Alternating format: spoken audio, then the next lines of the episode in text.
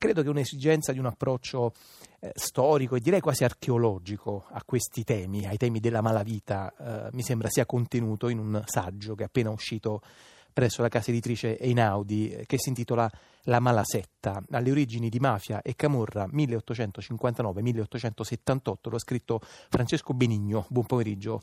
Buon pomeriggio a tutti gli ascoltatori. Grazie di essere a Zazzallo. Raggiungiamo nei nostri studi di Roma, che ringraziamo per aver permesso questo collegamento con Francesco Benigno, che insegna metodologia della ricerca storica all'Università di Teramo, è direttore dell'Istituto Meridionale di Storia e di Scienze Sociali, l'acronimo è IMES, e fa parte del comitato di redazione della rivista Meridiana, la rivista di storia e di scienze sociali importante per diverse eh, legioni di studiosi e eh, storici, appunto meridionalisti. Francesco Benigno si è concentrato spesso sulla sulla storia politica europea della prima età moderna, eh, con particolare riferimento all'Italia spagnola, e più recentemente appunto si è dedicato alla storia dei concetti storiografici e ai processi di costruzione identitaria di gruppi sociali. Benigno, a questo proposito, mi pare che suo, la Malasetta si proponga esattamente questo, cioè di affrontare in un modo, mi sembra piuttosto nuovo e inedito, la questione del crimine ehm, organizzato italiano nella seconda metà del XIX secolo utilizzando in principio una categoria che è quella di classi pericolose. Eh, ci descrive da dove viene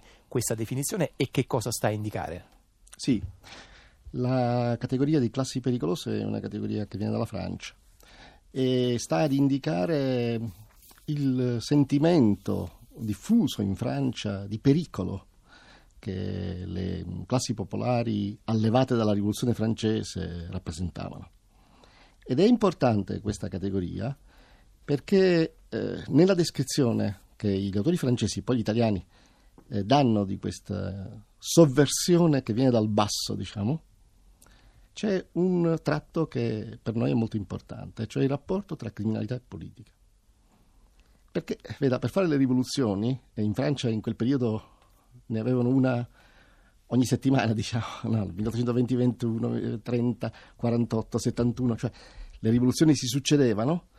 Ehm, la, le, le rivoluzioni non si fanno con gli intellettuali, le rivoluzioni si fanno con persone che sanno usare il coltello, il fucile, la pistola. Questo è stato tra l'altro uno dei temi eh, centrali della discussione intorno ad Angelo Panebianco, quando ha detto le rivoluzioni non si fanno con il burro ma con, eh, con il fucile, con i cannoni. Sì, esatto. Allora la sovversione si fa con... Ora, i, i francesi, eh, questi soggetti pericolosi, eh, non soltanto li hanno indicati così, e io l'ho ripresa da lì questa definizione, ma li hanno soprattutto utilizzati. Cioè eh, l'idea era utilizzare diciamo, dei sovversivi a nostro favore, quindi dei criminali a nostro favore, per combattere dei sovversivi eh, a disposizione dei nostri nemici, di quelli che vogliono sovvertire l'ordine sociale. A me è sembrato che introdurre questa categoria, parlando di mafia e camorra, fosse molto utile per eh, reintrodurre il tema del rapporto tra uh, diciamo, la politica e il crimine. E questo è un tema centrale al quale arriveremo tra qualche minuto nella nostra conversazione con Francesco Benigno, al quale volevo poi diciamo, sottoporre anche quest'altra considerazione, cioè che con l'introduzione di questo concetto, con l'idea che esistano delle classi pericolose, eh, Bauman avrebbe parlato di in-group e di out-group, no? cioè da un lato se si eh, mette in un perimetro la classe pericolosa vuol dire che dall'altro lato, dal lato dei buoni, c'è la eh, classe laboriosa. Esatto. Esatto, l'idea è quella di cercare di distinguere l'operaio buono, diciamo così, dal sovversivo cattivo. No? Allora, eh, dove l'operaio buono viene immaginato naturalmente come un soggetto disponibile all'armonia sociale, e invece il sovversivo cattivo deve essere represso. Senta Benigno, questa impostazione è, come dicevo qualche secondo fa presentandola, abbastanza diversa dalla prospettiva che generalmente viene adottata, che in qualche modo punta a studiare eh, diciamo, la formazione e la genesi del crimine ottocentesco, eh, come possiamo dire, con uno sguardo che da oggi va verso va verso il passato. In qualche modo lei dire, smonta anche l'idea che ci sia una specie di pregiudizio di stampo eh, romantico, appunto quello che ci stava raccontando qualche secondo fa. Da un lato ci sono i soggetti criminali, i devianti, eh, il mondo a parte, avrebbe detto Gustav Erling, e dall'altro invece ci sono i eh, popolani puri. Esatto, eh, nell'immaginario e neanche nella vulgata, perfino storiografica, e noi immaginiamo la mafia e la camorra come due piante selvagge, mm. cresciute in qualche anfratto, magari l'una la mafia nelle stradine che circondano il quartiere Borgo di Palermo e l'altra, la Camorra, nelle viuzze che sono att- accanto alla, alla, piazza del mercato di Napoli. E queste piante selvagge e autoctone, diciamo così, no?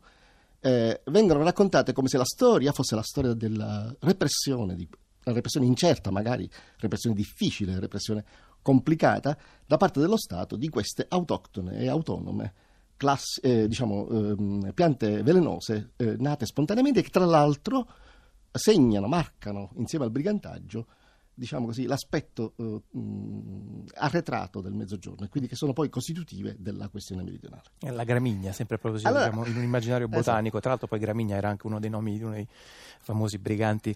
Senta, Io nel mio libro sì. provo a dimostrare esattamente il contrario, ah. Che non si tratta di piante selvagge, ma di piante cresciute in un giardino coltivato e questo giardino coltivato è coltivato da un giardiniere e questo giardiniere è lo Stato.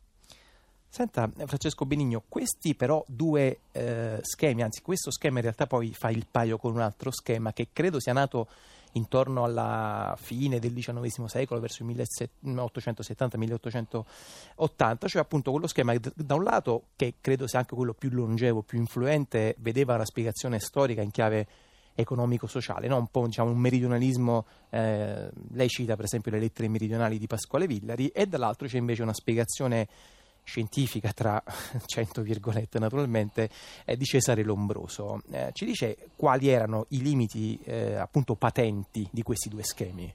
Allora, una volta eclissato, diciamo così, il paradigma delle classi pericolose che aveva come sua caratteristica il nesso tra storia, tra, scusi, tra crimine e politica, eh, sono venute fuori due eh, modi diversi di spiegare il crimine organizzato. Uno, quello storico-sociale, eh, che appunto fa riferimento, lei citava le lettere di Villari, ma si potrebbe fare riferimento anche a Franchetti e Sonnino, e l'altro eh, il modello naturalistico lombrosiano. Uno spiega il crimine organizzato come un segno della arretratezza delle regioni meridionali nella scala del progresso, nelle tappe del progresso.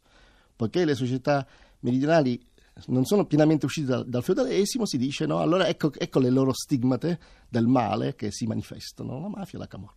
Dall'altra parte, Invece Cesare Lombroso individuava in questo crimine organizzato il ritorno di una cosa che c'è nelle popolazioni primitive, no? quindi questo ritorno dell'atavismo. E sono in un modo o nell'altro due maniere diverse di concepire il crimine organizzato, ma che hanno una cosa in comune, avere obnubilato, nascosto il legame tra il crimine e la politica.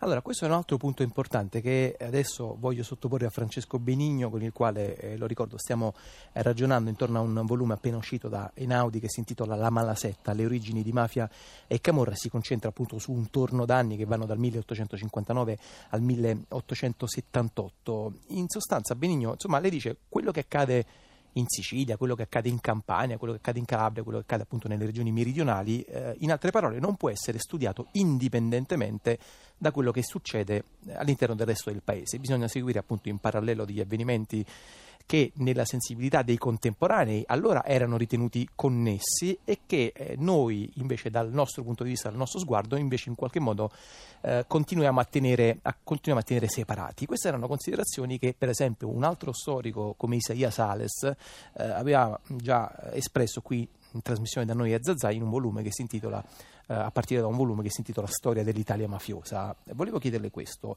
perché quel racconto che appunto resta pressoché immutato da quanto? Da due secoli ormai, continua a costituire un ostacolo che dal punto di vista vostro, dal punto di vista degli storici, costituisce appunto una, um, una barriera, un muro uh, invalicabile rispetto alla comprensione delle mafie? Ma io credo che nel, libro, nel mio libro, oltre a quello di cui ho parlato, c'è anche un altro elemento che forse merita di essere sottolineato e che spiega e cioè eh, il fatto che noi abbiamo, nella nostra società abbiamo bisogno di una certa con- concezione del male, del male inteso come il nemico assoluto. Allora eh, la piovra, la setta misteriosa e malefica, eh, serve a questa costruzione. E il problema è che poi le parole, mafia, camorra, si prestano a infiniti usi. E quindi eh, questa pervasività di una immagine che nello stesso tempo è una setta impenetrabile e misteriosa, ma è anche processi di corruzione, effetti di prevaricazione e tutto quanto altro di malvagio, ma anche soltanto di eh, oppressivo c'è nella società, eh, diventa un gran calderone in cui siamo tutti immersi, noi storici e voi giornalisti. Senta Benigno, la sua ricerca è eh, molto delimitata dal punto di vista dei confini, tanto dal, sul piano dire, contenuti, contenutistico quanto su quello eh, cronologico. Come mai appunto si interrompe proprio eh, pochi anni dopo, pochi anni dopo il 1859, quindi appunto perché ha scelto proprio la data limite del 1878? Per alcune ragioni. La prima l'abbiamo detta prima, perché da quel momento in poi prevalgono due schemi di ragionamento, mm. due modi di approcciare che non lasciano più spazio nella stessa concezione dei contemporanei, eh, intendiamoci, alla, alla visione della politica. Questa è la prima ragione. Però c'è un'altra ragione, come dire, anche importante. Fino a quell'epoca lì, noi abbiamo un gran parlare di mafia e camorra, ma non c'è alcuna prova, alcuna prova documentale dell'esistenza di simili cose, intese come organizzazioni unitarie, centralizzate, con un capo, eh, eccetera. Ecco, allora è interessante, no? È interessante che se ne parli eh, molto e che se ne parli in maniera molto confusa. Questo parlarne in maniera confusa a me sembra molto simile al modo con cui ne parliamo ancora oggi. Senta Benigno, eh, questo però appunto indicare come eh, limite della sua analisi il 1878 eh, ha tenuto per esempio fuori eh, lo studio del fenomeno del brigantaggio eh, postunitario. Quelli non erano da considerare altrettanto esponenti eh, appunto delle classi pericolose? Assolutamente sì, ma io il brigantaggio che comunque ha il suo cuore nel 1863-65 l'ho tenuto fuori da questo discorso perché già così è stato un lavoro diciamo non indifferente provare a mettere insieme i pezzi di un racconto relativamente al crimine organizzato urbano. Il brigantaggio avrebbe richiesto eh, come dire, un'espansione del lavoro oh, a una serie di archivi provinciali che eh, francamente non era nelle mie forze, diciamo.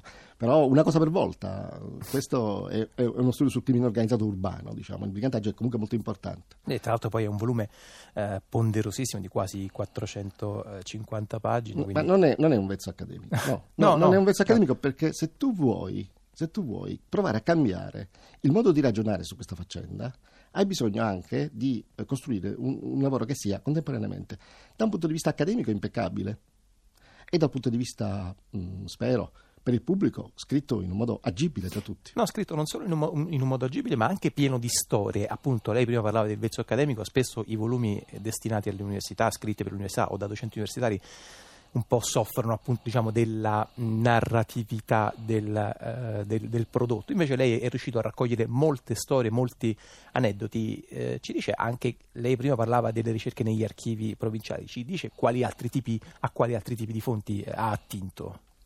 Io ho attinto a una varietà di fonti, tra le più che vanno dai giornali ai pamphlet, agli opuscoli, ai libri, che vanno alle relazioni dei prefetti, che, alle, alle, alle, relazioni di polizia naturalmente, eh?